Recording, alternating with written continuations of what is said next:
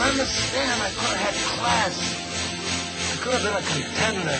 Hulk, go smash. Mrs. Robinson, you're trying to seduce me. Here's Johnny. What?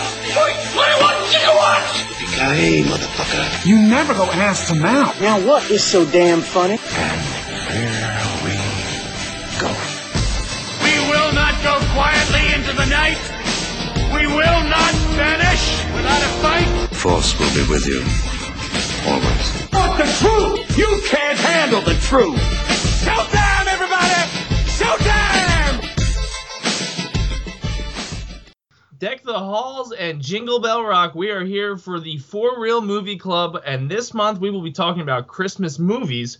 And here on the panel tonight, from Fanboys Anonymous, the CEO, founder, and the man behind the curtain, Tony Mango. Hey, hey, everybody! I'm gonna be the Grinch for this episode, so stay tuned for all that. Also joining us from New York, Mr. Payton. Oh, I'm gonna be Tim Allen, I guess. Next, I sounded more like Cookie Monster. And also newcomer to the show, Lauren, and I don't know your last name because I'm a terrible host. That's okay. Lauren's fine. Sweet. just, just Lauren. yeah. So tonight we're going to kick things off talking about a very old movie, and that is It's a Wonderful Life, because you cannot think Christmas without thinking It's a Wonderful Life. What do you know about that? So let's kick off things. Tony, what's your initial impression, Mr. Grinch, on It's a Wonderful Life? We're actually thankfully starting off with the movie that I like the best out of this. So, uh, It's a Wonderful Life is a movie that I've always wanted to watch because everybody always talks about it being a classic, and usually when that happens, I assume it sucks because most people are like, Casablanca, best movie ever, and I start watching it and I'm like, ah, this, kind of got some plot uh, holes in it, or you know, Gone with the Wind, where everybody goes nuts over Wizard of Oz, and I fucking hate that movie.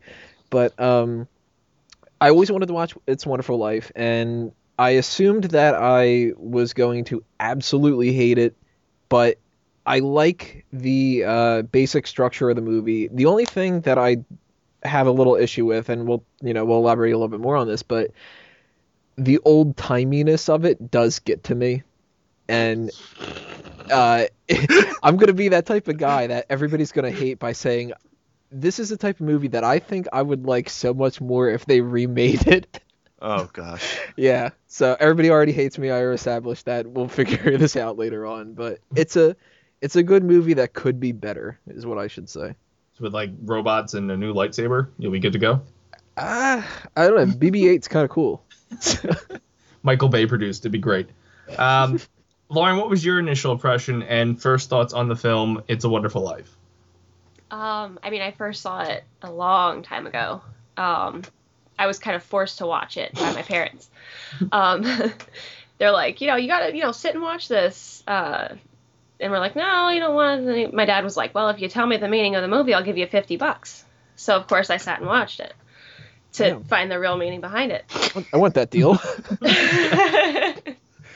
so um i mean it's it is old timey um it, and that makes it funny in parts that probably shouldn't be funny but i don't know i think i could agree with wanting to make a remake but i think i me personally would just critique every little thing like oh well the original they did this and you know it was better and then so i guess i contradict myself good movie Mike, what were your initial thoughts on It's a Wonderful Life?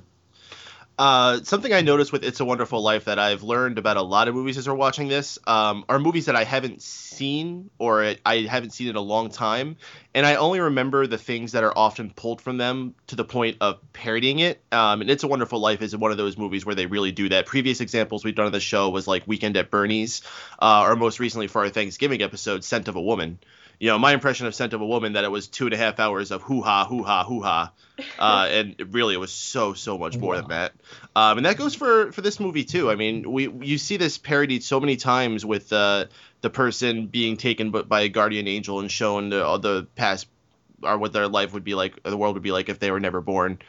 And you, you tend to forget that the what the actual original source of it was like. So going back and seeing that and seeing how much of that movie there was before they even got to that part, seeing just the setup of this guy's life and the slow downward spiral into what it got into.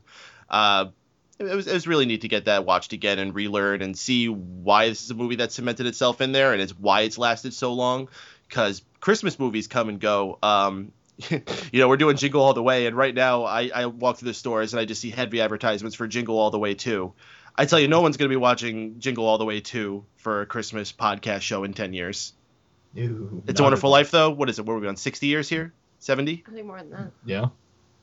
Uh, Yeah. Just give a little facts on the movie, uh, which is a great segue. The release date was December 20th, 1946, so like right after World War II. Um, Listen, Director. Oh. Uh, it was directed by and produced by Frank Capra, with screenplay Frances Goodrich, Albert Hackett, Jo Swerling, and Frank Capra. It's based on The Greatest Gift by Philip Van Doren Stern, with way too many names. And it stars James Stewart, Donna Reed, Lionel Barrymore, and Henry Travers. So when we get to casting, that's one thing we talk about with all our films here. Uh, we'll go back right to you, Mike. What did you think on the casting for It's a Wonderful Life? Uh, well, I'm bad at knowing modern celebrities, uh, who they are, as I've said previously. But you, you go back to this time period, and I barely know who any of these people are. I mean, Jimmy Stewart's a name I've become familiar with just because of who he is. But anyone else on this, I, I don't know who the heck they are. Um, I think they were all fine though. There was no one that stuck out to me like, oh, this person's putting in a horrible performance. I would say the standouts would of course be Jimmy Stewart um, and his oh, what are you, what are you talking about? The- Gosh darn. See? Hot tags. Um, uh, Mr. Potter uh, was fantastically played as well as this crotchety old man in his wheelchair. Uh, we never saw any resolution with Mr. Potter, by the way, which is one thing that kind of bugs me about this movie. Um, and the and the stereotypical sassy maid. Yes. Dude, I literally have sassy maid in my notes. That's so funny. oh, she was fantastic. What was the one line? It's like Jimmy Stewart's like, "Oh, well, why don't you just pull up a set so you could hear clearer?" Well, if I thought there was something worth hearing, maybe I would. I imagine if they did a modern remake, they could really do something great with that character. Well, speaking of modern remakes, so I mean that's been mentioned a couple times. Do you feel that there are any actors today that could deliver the performance just to make it as iconic or not better? No, and this was something I was wanted to bring up at some point. I don't know if now is the best time, but the qualifications of what is good acting and what makes a good film are so different now. I don't think you could find someone who would fit that role. Um, unless they're just hiding somewhere on a stage somewhere, but I I don't think we have any actors who are that genuine and earnest that they could do that. No. Everyone ever, these days is so focused on being like either hot or stupid funny. Yeah, I don't think anyone just focuses on being like a, a genuine actor like that anymore. Tom Hanks. Ooh, but he's kind of old now. If, if it was 15 years ago, Tom Hanks, yeah, would be a good option. Very interesting. I get, I can see the CGI's face. They did it for uh, the dude. Tony, what were your thoughts on the casting and uh, potential if they remade it? Who could step into these shoes? Well, as far as the sassy maid goes, uh, which that's so funny that you said sassy maid too. That's literally the only the only note that I have written down for her because I figured I could go off of that. Octavia Spencer would definitely fit that role for me. Uh, anybody who has seen her in Red Band Society, which is a show that's probably going to Ah, get canceled, which is a shame because it's awesome. Uh, she could play this part fantastically. And uh, there's another line in the movie too that I really liked with her, and I can't remember it off the top of my head.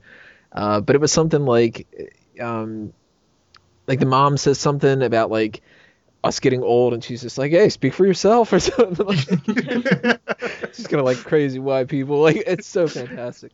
Um, I, I don't know about the Jimmy Stewart thing. Jimmy Stewart's one of those guys that I think people attribute a certain caliber of uh, quality to him that I don't really think is 100% justified. Not to say that he's a terrible actor or anything, because he clearly isn't. But I think that if you pulled Jimmy Stewart from back then and you put him out there now, he wouldn't last.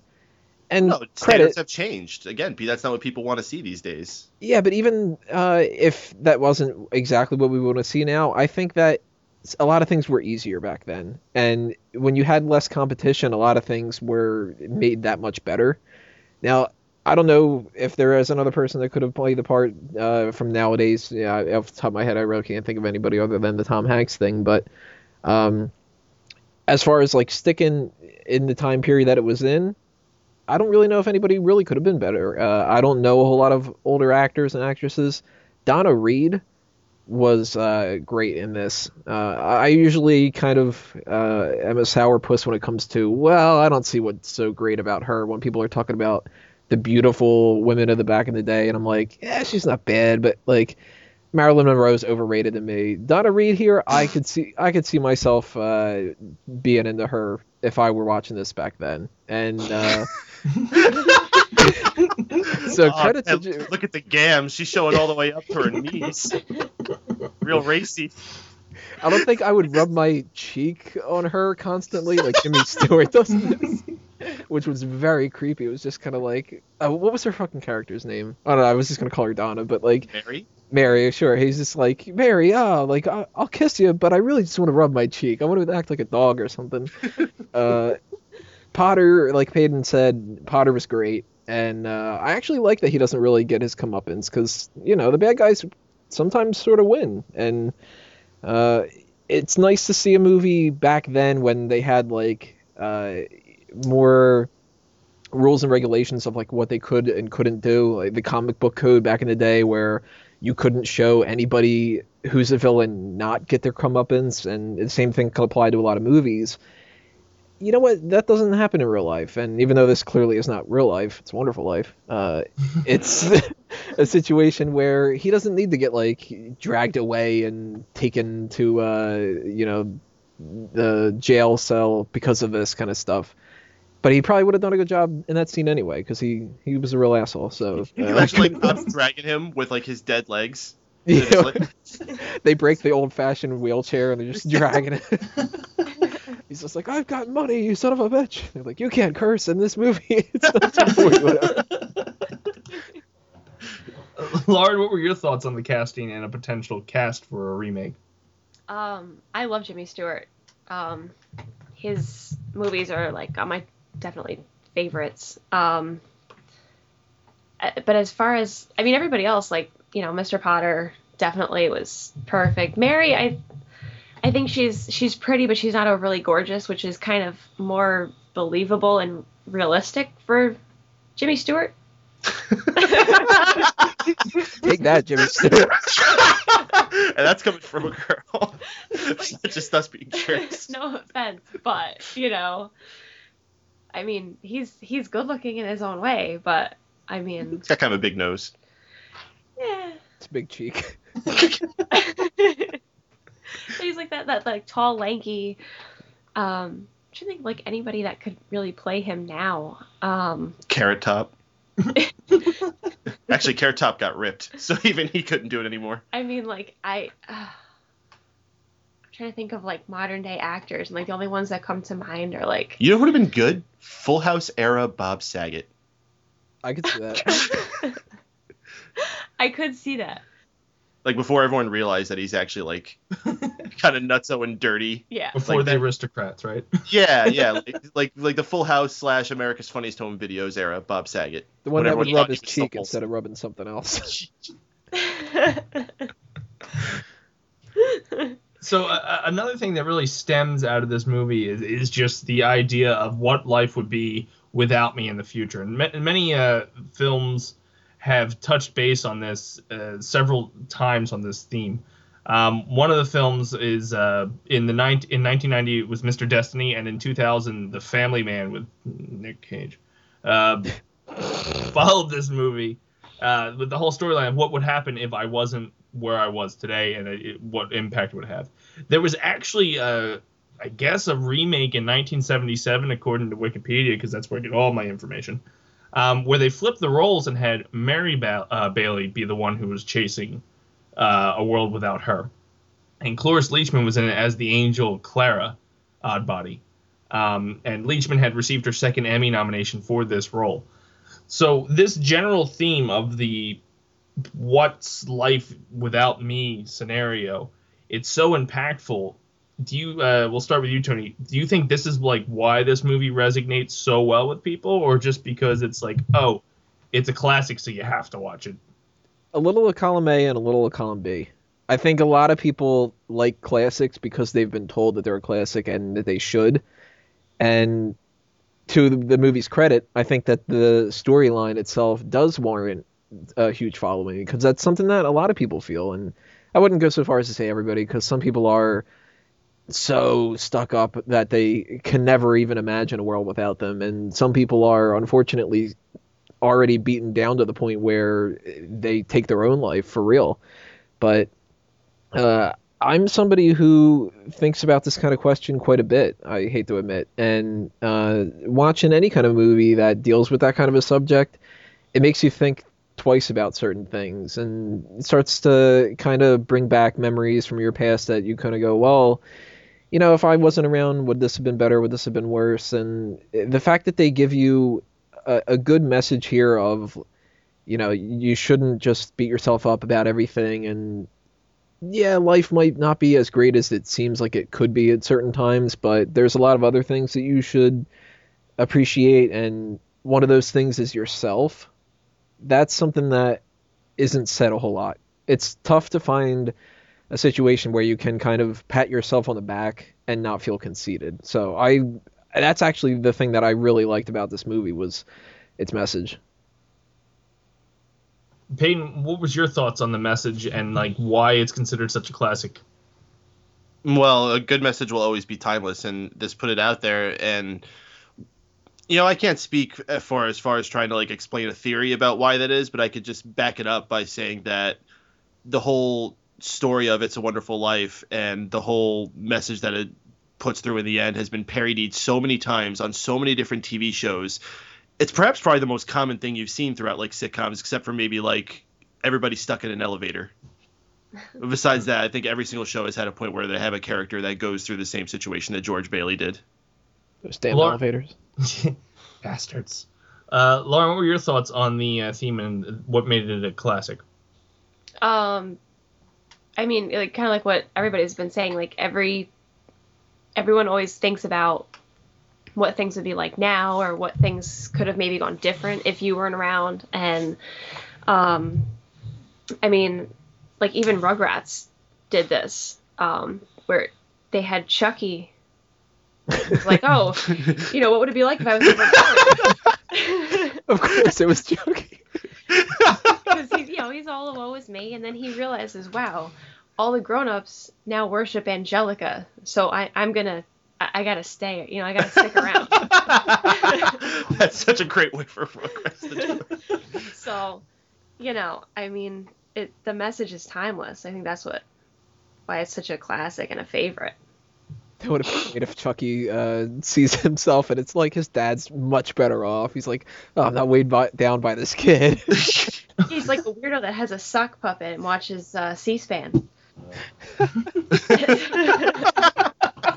does that anyway. That's when Chucky goes to bed. Yeah. Uh, I want you to meet your new mom. oh, that's bad. Um,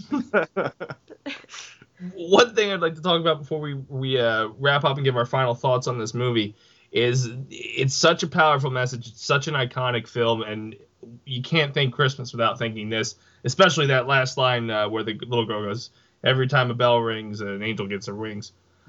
Um, speaking of that girl, there's a story going around where there's an unauthorized sequel being aimed for a 2015 release, which is currently in development. Uh, and it'll be called "It's a Wonderful Life." The rest of the story. really Whatever didn't go for It's a More Wonderful Life or something like that? it's they're going to be following uh, the daughter Zuzu, played once again by Karolyn Grimes, what? um, as she teaches Bailey's get this evil grandson how different the world would have been if he had never been born. And so- it's positive. Yeah, I I have to know what are your thoughts. We'll start with you, Mike. Should they do a sequel? Should this? Should somebody stop this before it happens? Huh. Uh, I mean, if if someone wants to waste their money on it, Uh, that sounds like their own stupidity. I have a feeling this will be pretty harmless and not actually be seen by anybody. This will probably just end up in the discount DVD bin the Christmas that it comes out, and then we'll never have to hear about it again, except for when we're watching some like YouTuber do a review about how bad it is. It'll it'll be me. I'll be that. YouTuber. uh, Lauren, what, what what are your thoughts on a potential sequel if they somehow obtain the rights to do this? No, that's it's like you can't like don't beat a dead horse kind of thing, or like or no, not don't beat a dead horse, but don't. What if the horse was never born?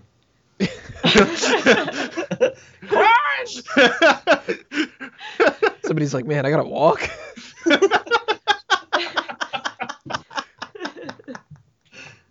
like, like too much of a good thing is you got a good thing. Don't just quit while you're ahead. That is what I was looking for. Quit while you're ahead, not beat it. It's been sitting for 50 years. It's like Yeah. just, just leave it alone.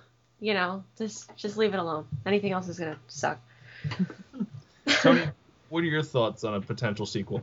if you're gonna go sequel, don't make it about Zuzu. Make it the buddy. no, hear me out. Make it the buddy spinoff we want to see. Isn't Make it- Zuzu the bird from Lion King? Thank you. Isn't that the name of the daughter? Yeah, that's the name of the daughter, yeah, but it's also the bird from Lion King. So No, that was Zazu. I oh, think Zazu. Oh. I think what My they need bad. to go with is the buddy spinoff. All right, now Jimmy Clarence? Stewart. Jimmy Stewart's already died, and we make this about him and the angel, and it's it's a wonderful death, and we just beat that drum instead because I don't want to see anything about some evil granddaughter or grandson or whatever the fuck. Spins off into the Omen. It's Damien. Yeah, I would pay to watch that. it's just a big ad for ginger snaps.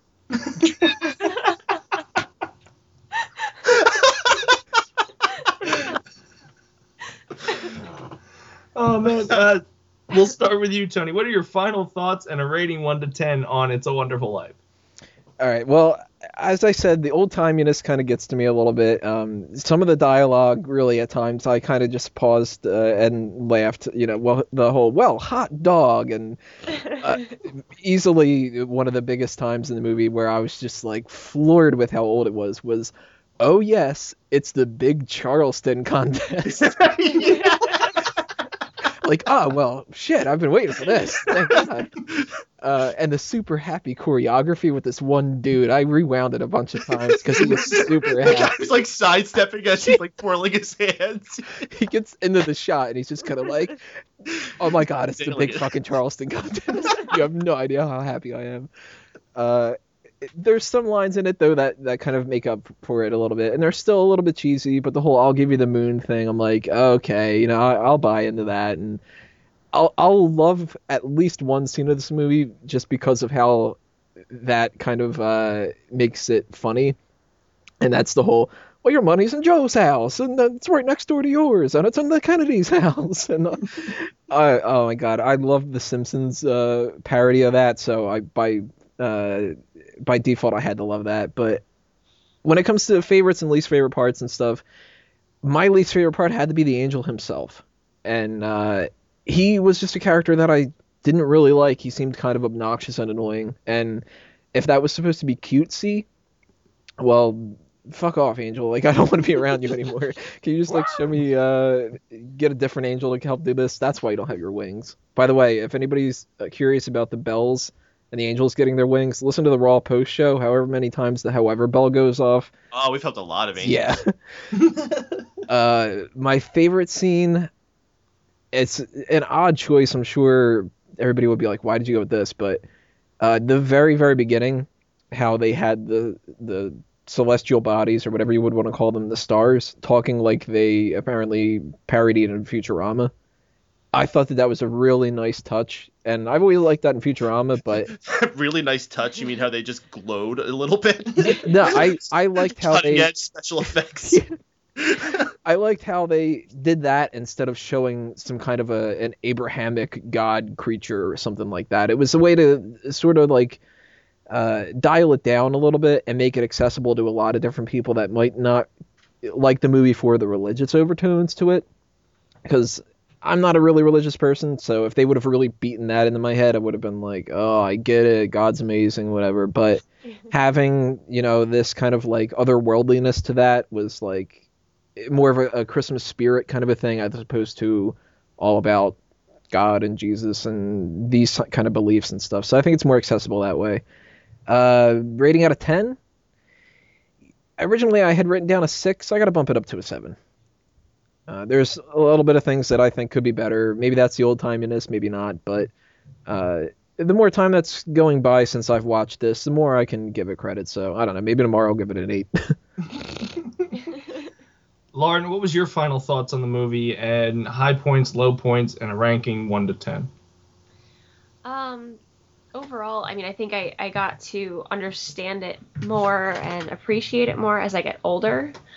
Um, because when you're a kid, you just like, okay, whatever, you know, this is it. But then when you're when you actually kind of go through the stuff that he's going through, and you kind of look at it as from an adult's point of view, it you kind of it, it makes you like step back and think. I'm getting like real deep right now. And like you really step back and you look at yourself and you think, you know, how many people actually need you. So, um, low points would be the uh, cheesy humor. Um, I mean, that's kind of But we all love cheesy humor. yeah, I know, but it's like that's beating a dead horse. There we go. I know how to use that term correctly. um, but um, I don't know. Not as far as like besides like the cheesy humor and the you know stereotypical stuff. You know, I, I mean it. Not really any other significant low points. I would probably give it like a seven and a half. Cool.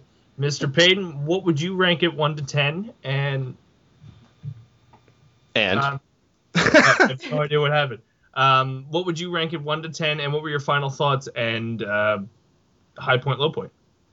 Uh, well, It's a Wonderful Life is a wonderful movie. I was very pleasantly surprised watching this back. I probably am not going to make this any kind of huge tradition. Um, I don't really watch tons of Christmas movies every Christmas season.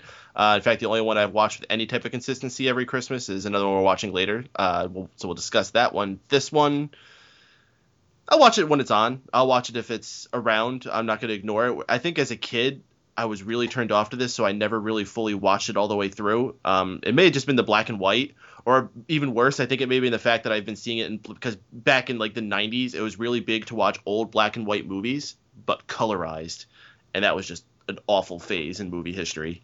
Um, I think they, they didn't they pass some kind of like law or something where you can't colorize old movies anymore. They should. I think there was something. I think like George Lucas held past that or something. Um, movie itself is just timeless. I mean, if you put a good story th- there, it's going to be good forever, unless you do something stupid like put dated jokes in there. And and I, I guess to an extent you could say that they had some like those dated '50s references in there, like the Charleston contest and uh, and the sayings and you know the moxie and all that. Um, but the the story in there will ring true forever. Uh, and as Lauren said, as an adult, you realize that even more. Um, one of my favorite bands, Rilo Kiley, has a line in one of their songs. Uh, it's uh, it's your gradual descent into a life you've never meant. And watching that unfold for George Bailey was just like a heartbreaking story to see about how this guy had all this drive to go out there and see the world and take it over. And just one thing at a time kept him from doing that. And he did the right thing, you know, trying to keep the family business going, taking care of everybody. But it sometimes wasn't always what he wanted, and eventually that burden weighed down on him too much. But in the end, he was still a very rich man. He still had a lot good going for him, and I think that's just a feel good story. How can anybody possibly hate that? And would you ranking one out of ten? I'll go with a seven and a half. Um, I, I actually probably would give it higher if it wasn't so dated in those aspects. Um, and one other aspect that was a little bit dated, but not as bad as a lot of other movies from this time. Um, as as a film editor myself, it bothers the hell out of me when I watch these older movies and see how clunky the editing was back then. Like they'll start fading into the next scene before like they're done saying the final line of the scene before, and it just drives me nuts how bad the timing is on that.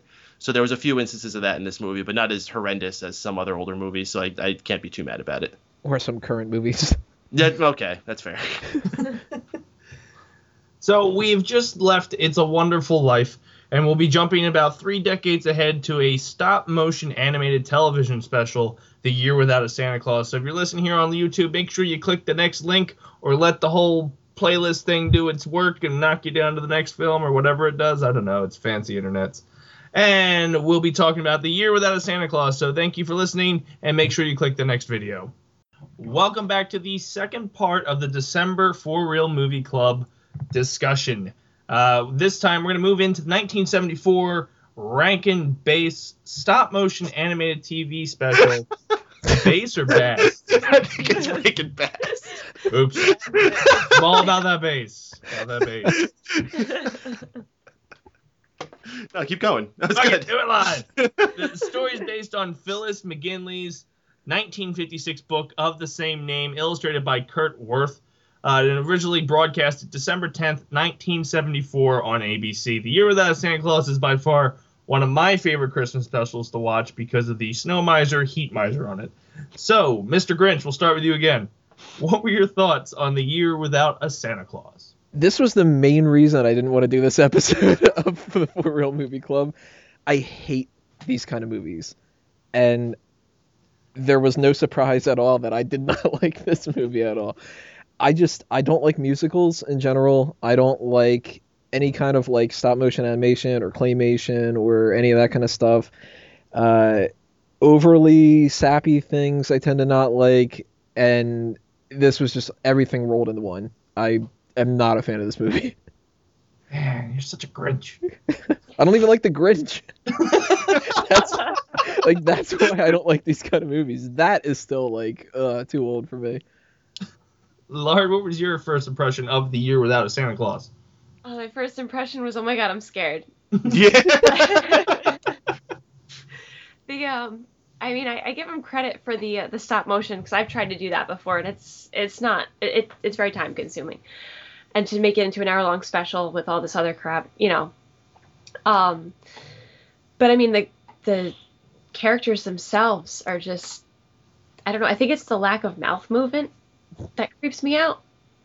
I, I don't I don't know, but it's just something about them that I'm like, uh, let me watch this with a you know some viewer discretion. I need an adult. but I mean the heat miser and I, I like I liked him. Mike, what was your first thoughts and uh, impression with The Year Without a Santa Claus? Straight terror.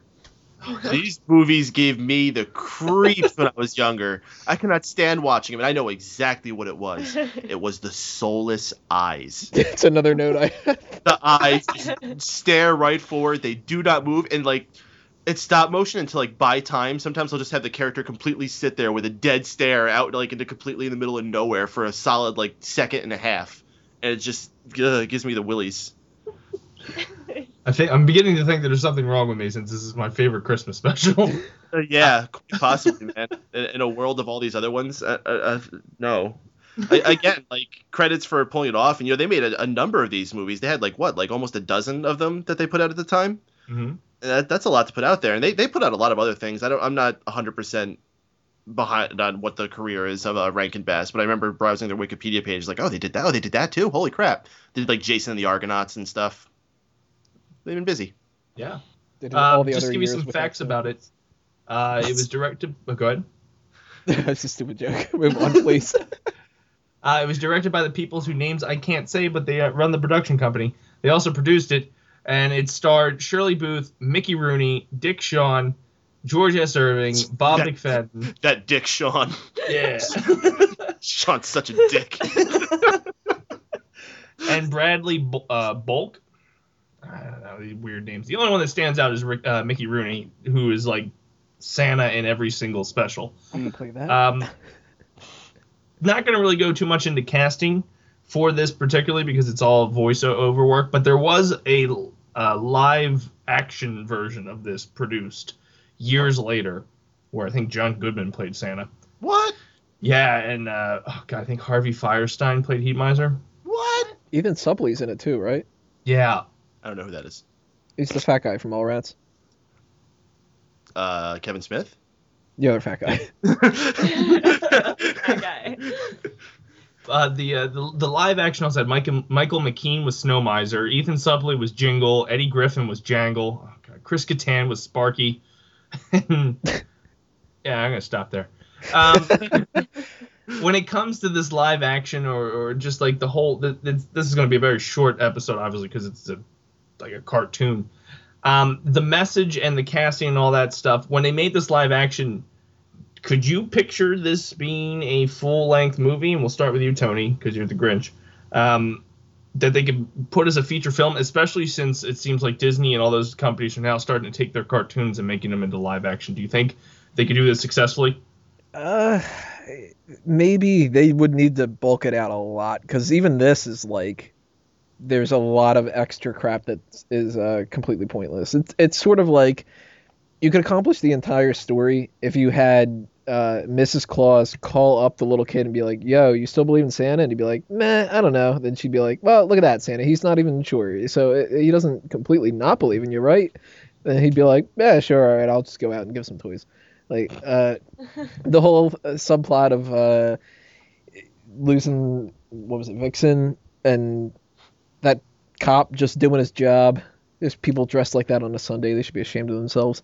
uh, all that kind of stuff was just like extra. And if you take out like the music, then what you've got like maybe six minutes worth of material or something. And yeah, the, the actual runtime's 48 minutes. yeah, uh, the majority of that's got to be the music. So unless they really, really had a lot more of a story to go with, I don't think that this could be much more than uh, what they already did. So I'm sure eventually they'll do it because they do everything again.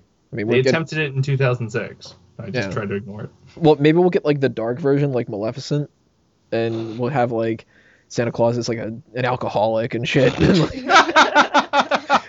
That- we had that. It's Bad Santa. much better Christmas. yeah. Um, Peyton, what are your thoughts? Do you think this has the, the capability of taking the story and put it on the big screen? Uh, I mean, this wasn't even put on the big screen originally, right? This was just a television special. Yeah, 48 minute tel- uh, television special. Do you know what channel it was on? ABC. ABC. Originally. Well, it still is. It's Wait, now ABC it's on like channel. every channel, I Yeah. imagine. But one of the three channels they had back then. uh, I, I would rather not. Um, we don't see Christmas movies hit theaters too much anymore. Nah, it's been The Hobbit. Mm, like what was um oh the, the big movie that was supposed to come out this christmas was the interview or we're not getting that now. Um what was that last one with the really ugly elf looking thing? I think it was called like frank or something like that. That was the last christmas movie i see remember seeing in theaters. You're not talking about Elf, are you? no that was probably the that was probably the last one i remember before that. So that's how often i remember actually seeing christmas movies show up in theaters um, this I would not want to see there, uh, especially not in its current format. But even if they tried to make a live action of it, uh, I don't know. Like the the Jingle and Jangle characters are way too derpy for me. I, I don't want to follow them around in any type of capacity. I'm good. Uh, just let this sit around as it is, and I don't have to watch it. Lauren, do you think this would make a good uh, transition to the big screen? No, I mean, there's. I I feel like there's too much fluff in there as it is. Mhm. You know, so it's like you're gonna have to add even more fluff. And like the point of the movie is what Santa needs to go out anyway, even if he doesn't feel like it. it's time to go to work, asshole. Like, Yeah. It's like, wow, you, you have a job to do, and you really only work one day a year. yeah, one job, Santa. So, Get off your ass and just do it. yeah, so I, I mean, to, to just take that concept in itself and extend it to like an hour and a half, two hour movie, it's like, what? Well, no. No. One one big thing that uh, Tony had touched on a, a little bit when we were first talking about this is the fact that there's so many songs in it. Uh, Peyton, I'll start with you on this one. What do you think of the soundtrack to this? God freaking awful. Who allowed these people to sing? The the two worst moments in the movie was when Mrs. Claus turned and started singing that song about how she thinks she could be Santa Claus. And it's Yeah. immediately proven wrong. Horrendous. And then when that little girl started singing Blue Christmas, which is actually one of my favorite Christmas songs, the Elvis version, not her. oh my god, little kid is I don't know if there's many things more ear grating than little kids singing. Remember, I'm the Grinch in this episode.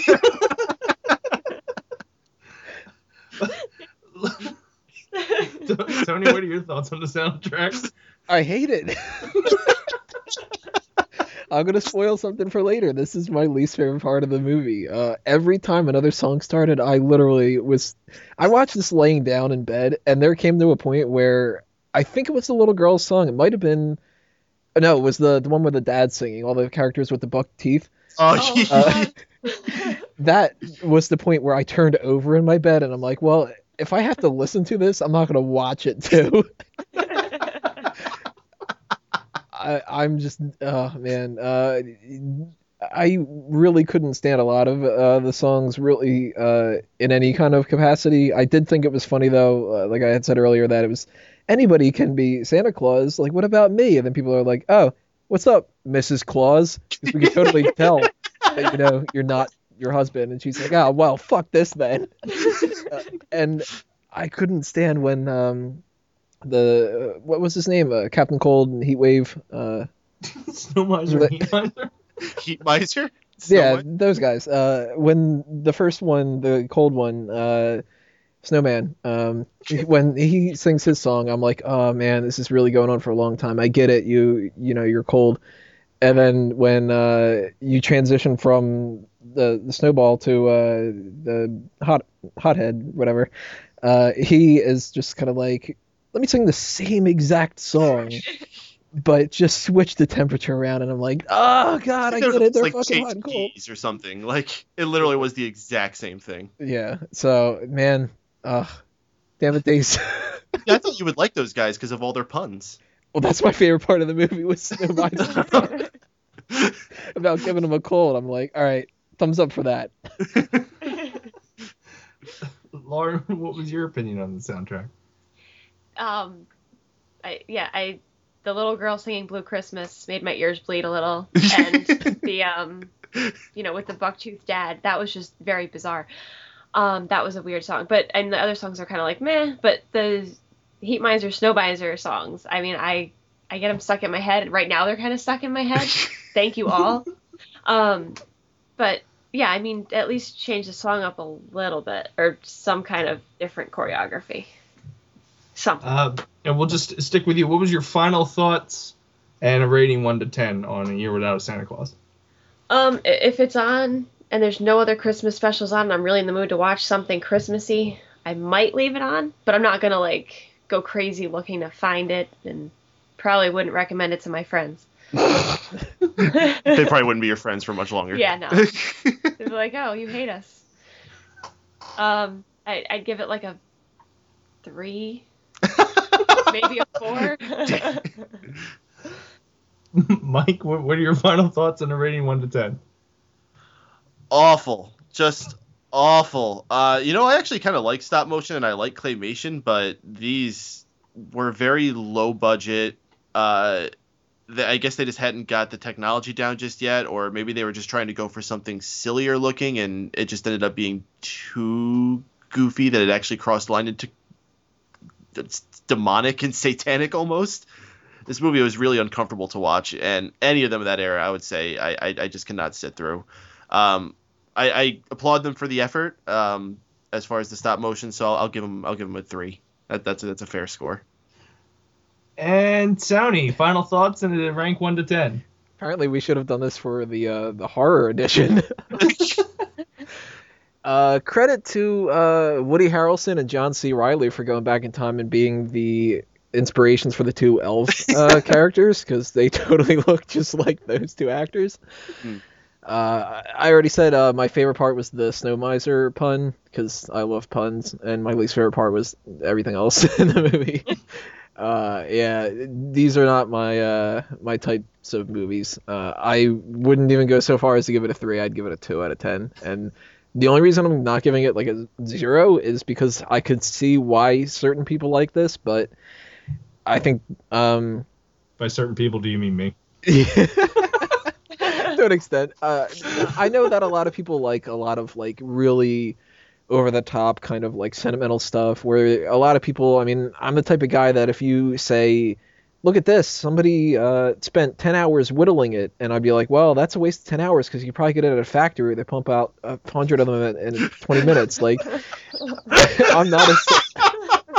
I'm not a sentimental type of guy when it comes to like culture kind of things, or you know, this has so much extra value because it's old, or any of that kind of stuff. So, uh, Santa Claus to me, the rosy cheeks and everything are like, just they don't do it for me. So, two out of ten for the people that like it. For me, I'm never watching this again. and if I ever go over to your house, Stacy, you're playing this, I'm fucking leaving. Well, now that they have just trampled over my childhood dreams and all that stuff, let's move on to the next film here in the Four Real Movie Club. We're gonna be doing the Santa Clause, uh, the Santa Clause, starring Tim Allen in 1994. So if you're here on the YouTube, or you've you probably skipped this video at this point, uh, click the uh, link to go to the next one. Stay, let the playlist do its thing, and we'll be right back with the Santa Clause. We're ready for our third part here in the December movie films, and what we're going to be talking about is The Santa Clause, which is a 1994 American fantasy family comedy film directed by John Pasquin. It stars Tim Allen as Scott Calvin, an ordinary man who accidentally ca- causes uh, Santa Claus to fall from his roof on Christmas Eve. When he and his young son Charlie finish St. Nick's trip and deliveries, they go to the North Pole where Scott learns that he must become the new Santa and convince those he loves that he is indeed Father Christmas. Uh, Lauren, we'll start with you on this one. What was your initial thoughts on the Santa Clause? Um, this is probably one of my favorites, and no matter how many times it's on ABC Family, I will watch it when I turn it on. You know, um, because it seems like I've I think in the last week I've seen it six times, just because it's it's always on. Um, but it's you know definitely on one of my favorite Christmas movies. Peyton, what are your thoughts on the Santa Clause? Uh, well, I am a, a 90s kid and I am a sucker for anything 90s, and as such, I love Tim Allen and pretty much anything Tim Allen does. So, him as Santa Claus, sure, I dig it. It's enjoyable. I don't know if I needed a whole trilogy of it. Um, I, I think I only saw those sequels once in my lifetime, and I haven't bothered to go back and see them again. But this one I've seen regularly, and yeah, it's it's it's a good Christmas movie. And lastly, Mr. Grinch, what is your thoughts on the Santa Clause? I loved this movie when I saw it as a kid, and I watched it multiple years after that. it's been a lot of years since I've seen it, and unfortunately, it didn't hold up as well. Um, I really was kind of going into this list of the, the four movies as well. I know at the very least I'm going to have fun watching the Santa Clause again because I haven't seen that in a long time. And this time around, when I was watching it, maybe I was in a bad mood at the time. I don't know, but I was just kind of picking stuff apart and going, you know, I probably laughed at that as a kid, and 20 years later, it's just not hitting me anymore. Um, so it downgraded itself, which kind of upset me.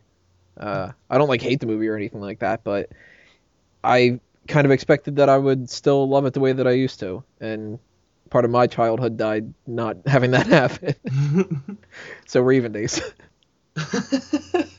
Just to uh, give you some facts, it was produced by Robert F. Newmyer, Brian Reilly, Jeffrey Silver, written by Leo Benevenuti. That's just a guess, shot in the dark.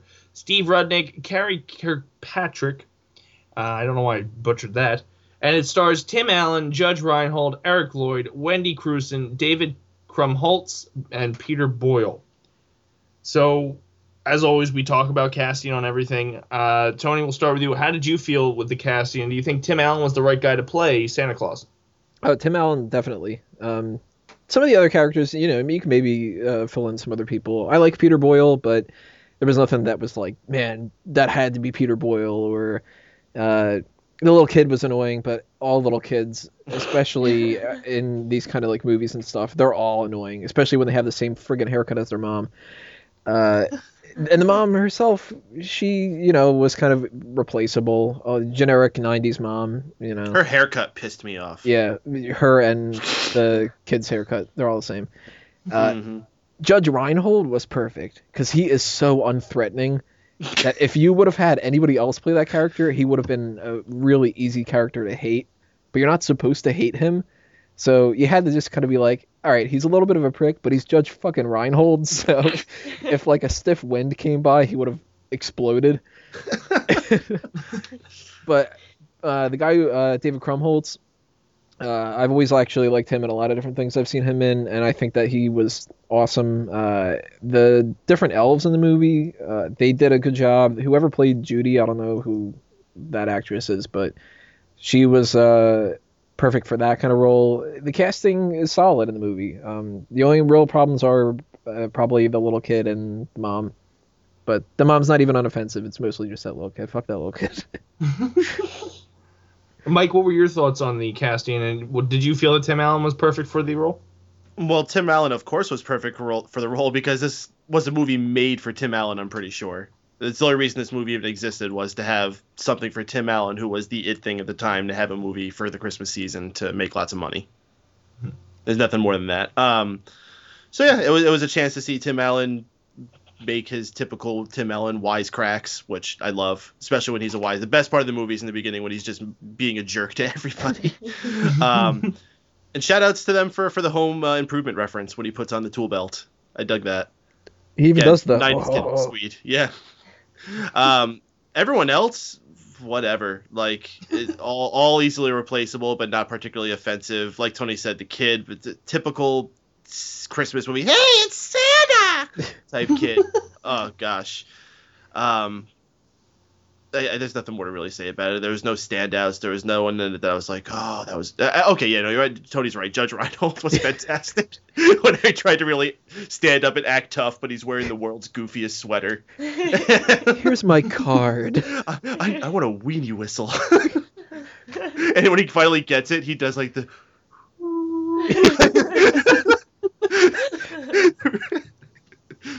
Lauren, what were your thoughts on the casting? And do you think Tim Allen fits the role perfect? Yeah, I think if it was anybody but Tim Allen, it wouldn't have been as good. Um, I mean, everybody else, you know, except uh, Judge Reinhold is is kind of. I mean, the, no, the one head elf, Bernard, Mm, he was emo. yeah, he had that like perfect like emo elf thing going on, and uh, but yeah, the mom, the kid, just like the generic '90s cookie cutter family, or you know, mom and kid. So yeah, eh. Uh, Me. one other thing I, w- I would like to talk about when it comes to this film is the soundtrack itself. There's one moment that sticks out for me the most, and when it comes to this soundtrack, is it's it's all Christmas music except for one song, and the the scene sticks out in my head, and it's "Give Me All Oh. Your Lovin'." Oh my god. Uh, You were you were. Tony, what are your thoughts on the soundtrack? I don't remember pretty much anything from the soundtrack, so it must not have come into my uh my brain when I was watching it. Maybe it was just like it fit, and I didn't think twice about it. Like I don't know. Uh, What was the scene that you're talking about? Uh, it's they're they're all gearing up the elves, the ELF, It's a and montage. getting to go get Santa. Yeah. Gotta have a montage. I think it would have been weird if like Enter Sandman would have popped up, but I don't know about any of the stuff in this movie. It must not have uh, sparked something in my brain that made me think that it was odd. So uh, I guess it works. Hey, thumbs up. I'll try to be positive. Uh, Mike, what were your thoughts on the soundtrack? I, I really have nothing to say, but Lauren's been over here giggling ever since you mentioned that because when we were watching it, she got so offended and she just would not let it go until the scene ended when that song No. was playing. Because there's so many songs that could fit there. Like maybe, you know, here comes Santa Claus. Because it's at, that's the montage of him doing the whole Christmas thing, and I'm bringing everybody presents and giving It- me it all your had love jingle and all your bells, hugs and kisses Did you hear? too. Jingle, jingle. All your hugs and kisses too. it, it's just. it- like I was so it made me so angry, and I'm like, I hope whoever made that decision got fired because it was just that one decision halfway through the movie. Well, it's already there, but you're fired. You're never gonna work in this town again, Phil. yeah, no, done. ZZ Top just completely killed the soundtrack for you. it's just it, it's you know it's not not anything against ZZ Top. I mean nothing against that song. It's not a bad song, but it doesn't really fit in with you know Christmas and ho ho ho and Santa Claus. Give me all your love and all your hugs and kisses too. They could have had sharp dressed man.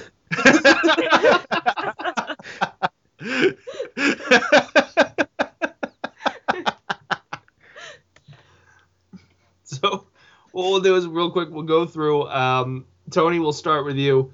Final thoughts, high points, low points, and a rank one to ten on the Santa Clause.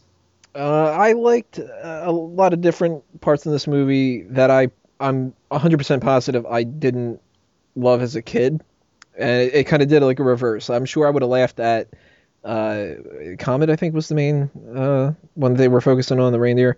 When that farts, I'm sure I laughed as a kid. This time around, I was just like, uh, all right, it's a fart joke, it's easy. But like, I love the pun of the name of the movie. I'm glad they made the movie just for that. I love my puns. I, as a James Bond fan, I had forgotten that uh, Judy throws out that little reference of uh, twelve thousand or twelve hundred year old recipe, shaken not stirred, and I like the part where she says thanks, but I'm seeing someone in rapping, like that, you know, little jokes like that, that for the, like the adults. Um, Did you like the arose such a clatter joke? actually, no, I didn't like that because the kid delivered it, and I was just like, oh, fuck off, kid. so if Tim Allen delivered it, it would have been fine. Yeah, then it would have been like, okay, it's Tim Allen throwing out a little pun, that's funny, but the kid was just a roast, such a clatter, and I'm like, Ugh. with this bowl shaped head and everything. Um, I think it's a little weird that they embrace Santa uh, being Santa so fast, especially because they really gloss over the fact that Santa fucking dies in this movie. like that's dark. He falls off the roof and dies, and he just waves goodbye. Like, well, that was a nice life. it's a wonderful life. I'll see you soon, Jimmy Stewart. um, a couple parts that I thought were funny that I, again that I I'm sure I wouldn't have laughed at as a kid. Um, probably my favorite part of the movie. So remember, kids, there's nothing more painful than third degree burns. With Fireman O'Hara, then oh, sorry about your partner. That got so dark, and I was just like, damn, I didn't expect that. I guess he's gonna see Santa in heaven. But uh, the scene that I always remembered as a kid, uh, and that I was actually looking forward to seeing again, was the whole Total Tank Santa lunch meeting. uh, and I was thankfully happy that I still enjoyed that. So that's that's probably got to get my nod for uh, my favorite part. Uh, least favorite, man, anything that revolved around the little kid giving out orders, where he was like real smug about it. You know, like my dad's Santa Claus, so fuck you, get this and go do this and on Prancer and on. Uh, I just fucking hated this little kid. So uh, the movie itself is really just an unoffensive, you know, 90s movie, and I can't hate it for that kind of reason. So I'd give it maybe like a 5 out of 10. It's certainly not, you know, a great movie that I would put down, you know, go watch The Shawshank Redemption and Forrest Gump and The Santa Clause or, you know, but for Christmas movies, it's a, a solid pick for people to check out. So, uh, I'll be watching it again in the future. It's not something that now that I've gotten a little bit more cynical that you know fuck this movie for the rest of my life or anything like that. And you know what? Maybe I was in a bad mood watching this or something. Uh, especially Did you watch it before or after uh, The Year Without a Santa Claus? uh, beforehand, because Okay. I watched The Year Without a Santa Claus about 12 hours ago because I was really putting off watching it. But uh, you know, I- I watched it um, after Jingle All the Way, and we'll get to that. But uh, yeah, it's like a five out of ten. It's it's a movie that if anybody likes it, I would never pick apart why they wouldn't like it. But uh, it's not as good as when I was a kid, so maybe I just lost a little bit of that Christmas spirit. Lauren, what was your thoughts? Uh, final thoughts, high point, low point, and a rank one to ten. Um, I, I mean, it's for me. I I really like it because it has that nostalgia. I remember seeing it in the theater. You know, it was a big deal when it came out. Um, I like it for that, and you know, I mean, the only thing I could say that I really disliked was "Give me all your lovin'." Everything else, I can't really say. You know, I can't say it was fantastic. The, I mean, the whole concept of you know Santa's disposable and everything's just everyone's fine with that because he gets back to the you know he gets back to the North Pole and all the elves are like, oh, this is fine, this is fine. There's a new Santa. Santa's dead. You know that's cool. That's that's cool. It happens all the time. You know. Um, Standard protocol. yeah. You the new guy? All right. Here's Did you read the card? yeah. You, you read the card. Like like this happens like you know every few years. They got him on like you know how many years? It's been three years without a Santa Claus accident. You know.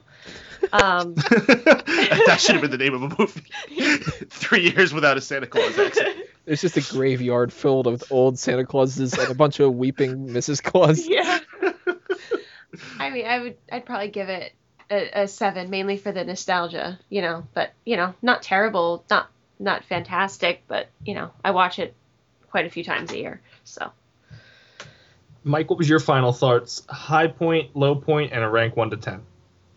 It's a pretty damn good movie. Uh, I I think that something people have as far as their standards with Christmas stuff, they they allow them to be a little bit lower.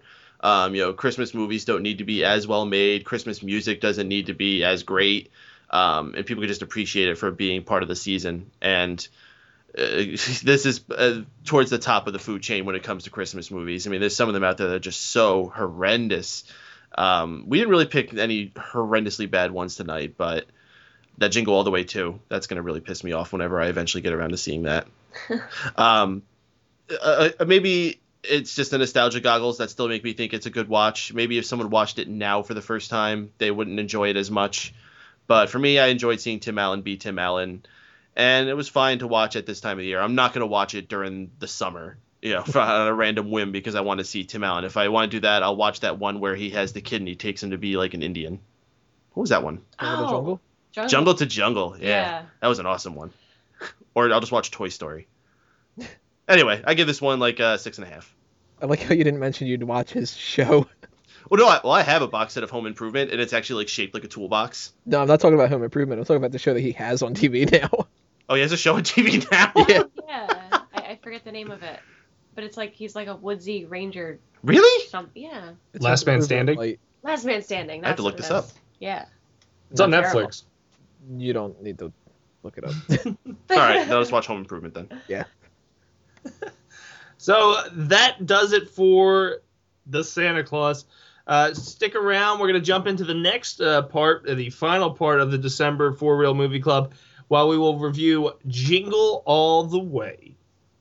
Welcome back to the Four Real Movie Club. We're doing our fourth and final film, which is Jingle All the Way. It's a 1996 American Christmas family comedy film directed by Brian Levant and starring Arnold Schwarzenegger and Sinbad. Uh, it also has Phil Hartman, Rita Wilson, young Anakin Skywalker, Jake Lloyd, James Belushi, the one that w- everybody wishes died, and Robert Conrad. not even like that they wish that uh, the other Belushi's alive. They wish that this guy died. Oh, So, man, what could Jim let's let- Belushi do? Now that we're off and running, Mike, what was your initial thoughts on Jingle All the Way? Uh, this is quite possibly my favorite Christmas movie of all time. Uh, if there's one Christmas movie that I've watched every season, it's this one. It actually has been a few since I've last watched it, maybe like three or four. Um, and I, I've noticed more flaws in it this time than I have before, but I still thought it was absolutely hilarious. I, I started cracking up as soon as you just said the two main stars, Arnold Schwarzenegger and Sinbad. you put those two names next to each other in a poster, it's just like, I'm in. Let's go. Arnold Schwarzenegger, with at, at this point, he was just full on ridiculous. Like he had become a full parody of himself. He had given up being the action star. He, I, I, I think this was the same year as Batman and Robin when he did Mister Freeze. If I'm correct. Yes, no, Uh, maybe that's so. I don't know. Um, and Sinbad, just Sinbad. It's only too bad that we didn't get to see him in one of his trademark tr- tra- uh, jumpsuits. Laura, what was your initial thoughts on Jingle All the Way? Um, I mean, I've I've seen it quite a few times. Um, it was it was better when I was younger. Um, because now I just sit and point out all the, the flaws, and, and I'm like, that's that's not possible. This this is, but I mean, it's still funny. It, I, th- I think I found myself laughing more at the flaws than the actual context of the movie. But not bad. Tony, your initial thoughts on Jingle All the Way? I used to love Arnold Schwarzenegger movies. Even the horrible, really over the top, stupid bad ones, you know, the Commandos and the uh, Running Mans and all that other kind of stuff. But this was one of the only ones that I've never seen, and people have been telling me for years that I gotta watch it, that it's the best fucking Christmas movie of all the time and all that. Fuck you, people! I do not like this movie. oh man, they dragged some things out to an unbearable level, and the things that I didn't like about this were the things that kept on going. The things I do like are these little snippets here and there, and I'm like, shit, if they would have added more of those things, I probably would have loved it. And I don't even think I would have liked this as a kid necessarily, because, uh, man, I- I'll break it down later. Uh, just to give you some facts about the movie, it was directed by Brian Levant, uh, produced by Chris Columbus, Michael Barnathan, Smith. Smith, Mike Smith, uh, Mark Radcliffe, and written by Randy Kornfield and Chris Columbus, who did the rewrite and was uncredited for it. Uh, the movie stars Arnold Schwarzenegger, Sinbad, and all the ones that we had listed earlier, especially Phil Hartman, which is he's perfect for that role in my opinion. Um, and a little thing, uh, a note that should be made: it was inspired by real life Christmas toy sellouts for the products of Cabbage Patch Kids and the Mighty Morphin Power Rangers. Really? Um, yeah, the film was written See, I, by I Randy got the Tickle Me Elmo vibe. Yeah, me too. That's when I was alive for remembering. Oh my gosh, that was a crazy Christmas. And another interesting note here is that uh, due to a delay with 20th Century Fox doing the reboot of Planet of the Apes, it allowed Schwarzenegger to come on board for the film. Also, Columbus opted to cast Sinbad instead of Joe Pesci for the role as Myron. For, So, who? Joe Pesci. Joe Pesci. Oh my god. Oh man, Terrible. if they remake this, I'm gonna have to watch that. So I, I, I feel like that that sparks up some stuff. Tony, we'll start with you on casting. Do you think everybody fits the roles? Do you think Pesci would have done better than uh, Sinbad? I don't know if he would have done better. Um, he probably would have had his own spin on things that maybe would have been just as good, maybe better, maybe worse. Um, Joe Pesci is awesome at being Joe Pesci, whether he was in you know Goodfellas or Home Alone, which is to this day like the only movie I make sure that I sit down and watch for Christmas. I already did that. Already made sure I ordered my lovely cheese pizza when I did it. Um, but Sinbad was pretty awesome in this movie. Uh, Phil Hartman, fantastic in this movie too. Phil Hartman being his full-on Phil Hartmanist. Uh, this is another situation too. Maybe the the '90s bug kind of caught it. Uh, whoever played the mother or the wife, depending on your perspective, uh, she was just a generic actress that I've really never seen in anything else, and she did her role fine. But probably anybody would have played that part fine. Probably even the woman from uh, the Santa Clause would have done the same job. Wait, Uh, wasn't the same woman? It might as well have been. Uh, at first, I thought it was Maria. Cut her hair a little different. But uh, casting wise, Schwarzenegger, the reason that this movie exists is because of Schwarzenegger. And obviously, certain scenes would have been really odd if it would have been somebody else. The fact that there's an action scene in this, uh, you had to have somebody like Schwarzenegger. Would have been really odd if like they would have had Sinbad and Joe Pesci playing the main character. I wouldn't have bought him as Turbo Man. So, uh, the issues that I have with this are script wise, not acting the people who were in this movie they did exactly what they were supposed to do so kudos to all of them Mike, what was your thoughts on casting? Uh, I thought they were all fantastic, actually. Um, Arnold Schwarzenegger, uh, when he gets into his cheesy line mode, I, I love when he's just spouting out his one-liners. Uh, and he just goes in full. You doesn't have to worry about being a badass. He could just keep delivering funny lines. And Sinbad, when he starts doing any of his freakouts or any of his loud screaming lines, and I think that's one of Tony's least favorite things that any actor does, but very few of them, when they do it right, they do it fantastically. And Sinbad throughout this, and Arnold too. Uh, my, my two favorite parts in this actually is is quick little one-liners that really aren't like significant overall, but it's when Arnold Schwarzenegger's on the phone, Phil Hartman is in the kitchen trying to make moves on his wife, and he's like, on the cookie's like, put that cookie down. it's fantastic. And the other part is during the uh, the the great action scene, as Tony pointed out, when um, Sinbad is dressed up as Brainiac or whatever his name was, and he's chasing after the kid with the Turbo Man doll, and this pesky present box gets in the way during the parade, and he just goes and pushes it out of the way. He's like, out of the way, box! it's just, it's just the ways of it. Out of the way, box! And so the delivery was on. And I agree. The writing may not have been there, but everyone just they made that movie with their performances. Lauren, what was your thoughts on uh, the casting for Jingle All the Way? Um, I, I like the casting. I feel like with any other cast, it wouldn't have been as, like, um, memorable or as you know as good, and even like down to the kids, because usually the kids are like very forgettable characters, but it was like they had the perfect. I don't know. To me, his his face kind of looked a little white trash. so it was like perfect for that part. and then like his like the adversary kid was like he was an unintentional douchebag. Maybe your parents should get a divorce. Yeah, and I was like, wow, what a dick. But it was like he was he fit like physically looked like a kid who would just be a giant douchebag. So like that the, the casting of the kids usually is it's it's terrible, but this was I think pretty spot on. Believable. The angry little fat kid that has to take his frustrations out on his friend. You ruined Yeah. Star Wars in a few years, buddy. So, one thing I think we have to, to speak about, and we, we've mentioned it a little bit here and there. Um, I'll start with you, Peyton, on this one. The sequel. Did it need to Uh-huh. happen? I'm sorry. What was the question? The sequel. Did, Did- it need to happen? Does it take away from the movie since it happened? And- From my impression, it looks like it has absolutely nothing at all to do with the first movie. Like I, I, I watched the trailer a number of times. I've been forced to watch the trailer a number of times because they played it on Raw every week because it stars WWE superstar Santino Marella and Larry the Cable Guy. Horrendous choices. That you're going from Arnold Schwarzenegger and Sinbad to those two. And again, And I just Cobra. I've analyzed this trailer, which was the point I was getting to. I've analyzed it top to bottom. I cannot find a single connection to the original. It doesn't even look like it takes place in Minneapolis, um, which is awesome. I love the Twin Cities. I visited there. Mall of America kicks ass. I've been there. Um, the scene when they're in the diner. I've been to that diner. Uh, I went sightseeing around there, and that was something I had to see, just because, like I said, it was one of my favorite movies. So getting to see a scene from it, and the statue of Mary Tyler Moore, just just to throw that out there. Twin Cities is a nice place. Check that out. What was I saying?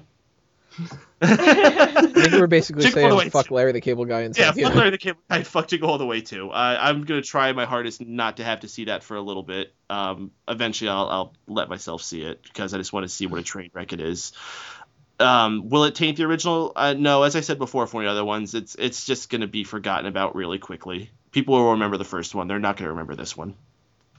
Lauren, what are your thoughts on the sequel?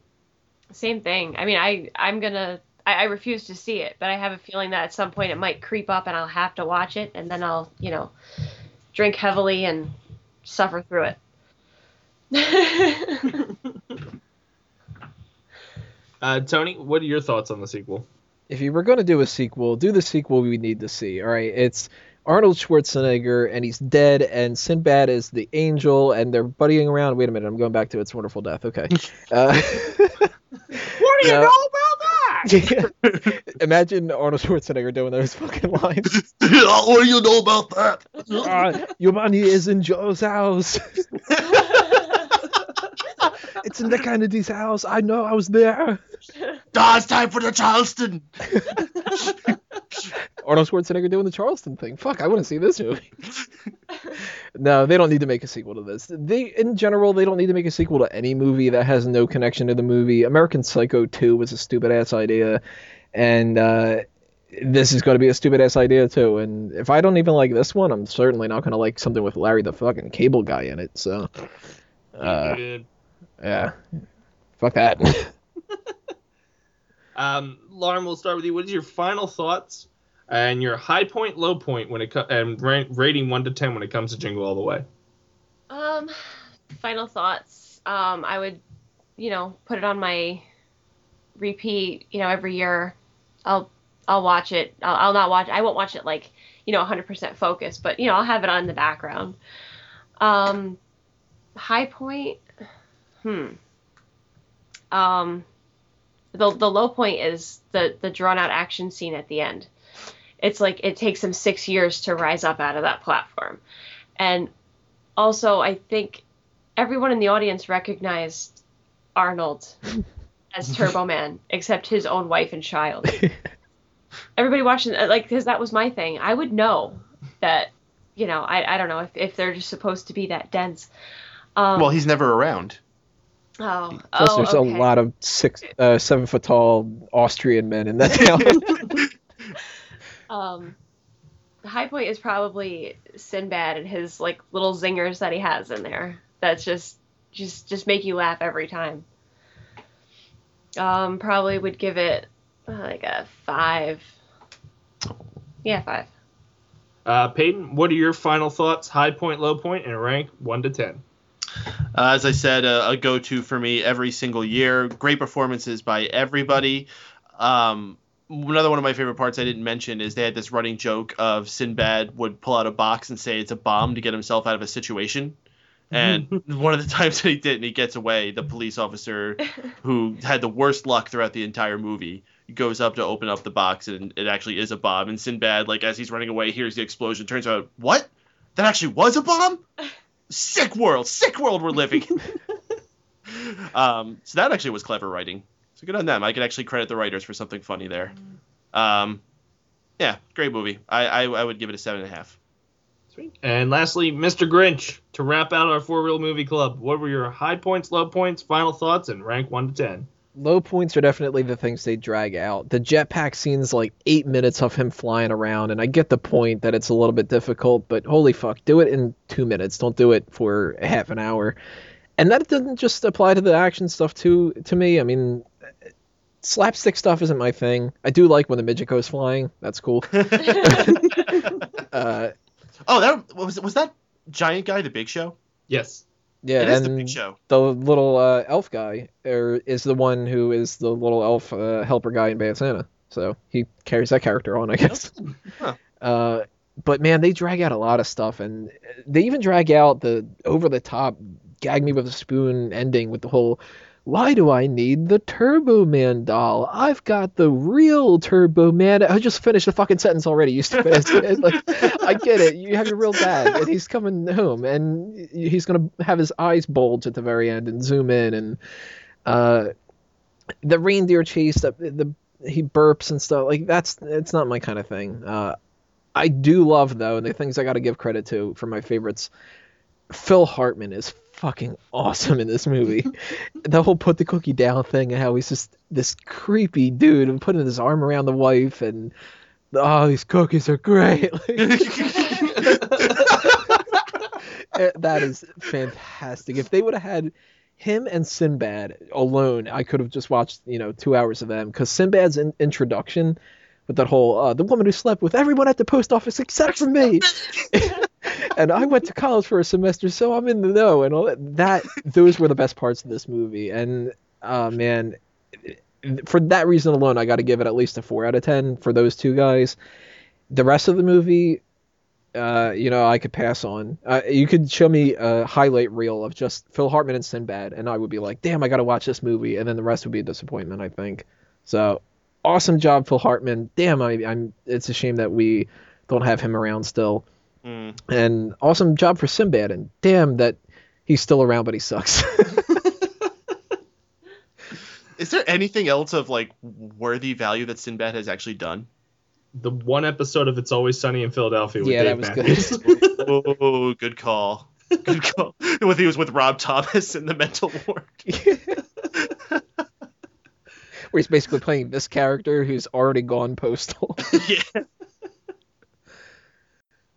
Well, ladies and gentlemen, that does it in for us when it comes to the Four Real Movie Club and the month of December for Christmas movies. So let's go around the panel and see what everybody's up to uh, during the holiday break, after the holiday break, whatever they want to talk about. Tony, we'll start with you.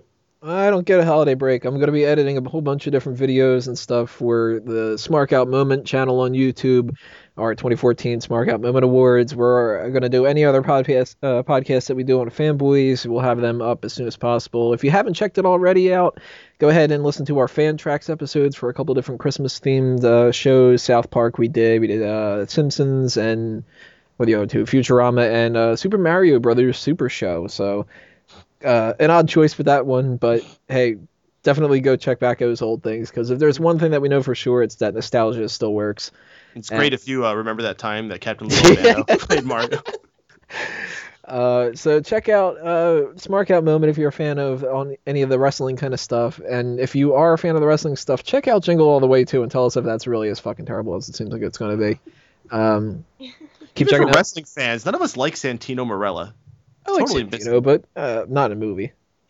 But um, any of that stuff that'll be on Smart Out Moment. Uh, fanboysanonymous.com, whatever we've got going on with that, go ahead and check that out. And in general, just uh, follow the Facebook and Twitter accounts for A Mango Tree and Tony Mango, spelled out like the body parts, because I do like my puns. Which body part is a mango? Uh, you don't want to know. Uh, Lauren, what do you got going on? Um, I work retail, so I, I'm working all before, during, and after the holidays. Yay! That's about it. And lastly, Mr. Payton, what do you got going on? Yeah, I, I work retail too. It, it blows. this weekend has been hell. Um, but it's all almost over. Christmas is this week, and then on to the New Year. We should do some New Year's movies. That's too soon. I just completely spaced out. uh. Yeah, okay, never mind. Uh, just uh, keep keep to everything we got here. MegaPowersRadio.com. Raw Post Show on Mondays. Dace Man Show on Wednesdays. Four Real Movie Club occasionally. Uh, Addicted to Anime shall be returning soon now that Mr. Wago's got his computer back set up, and who knows what's going to be shooting towards you at any point. I pop up on all those other shows you hear on FanboysAnonymous.com, SmartOutMoment.com, and those other websites.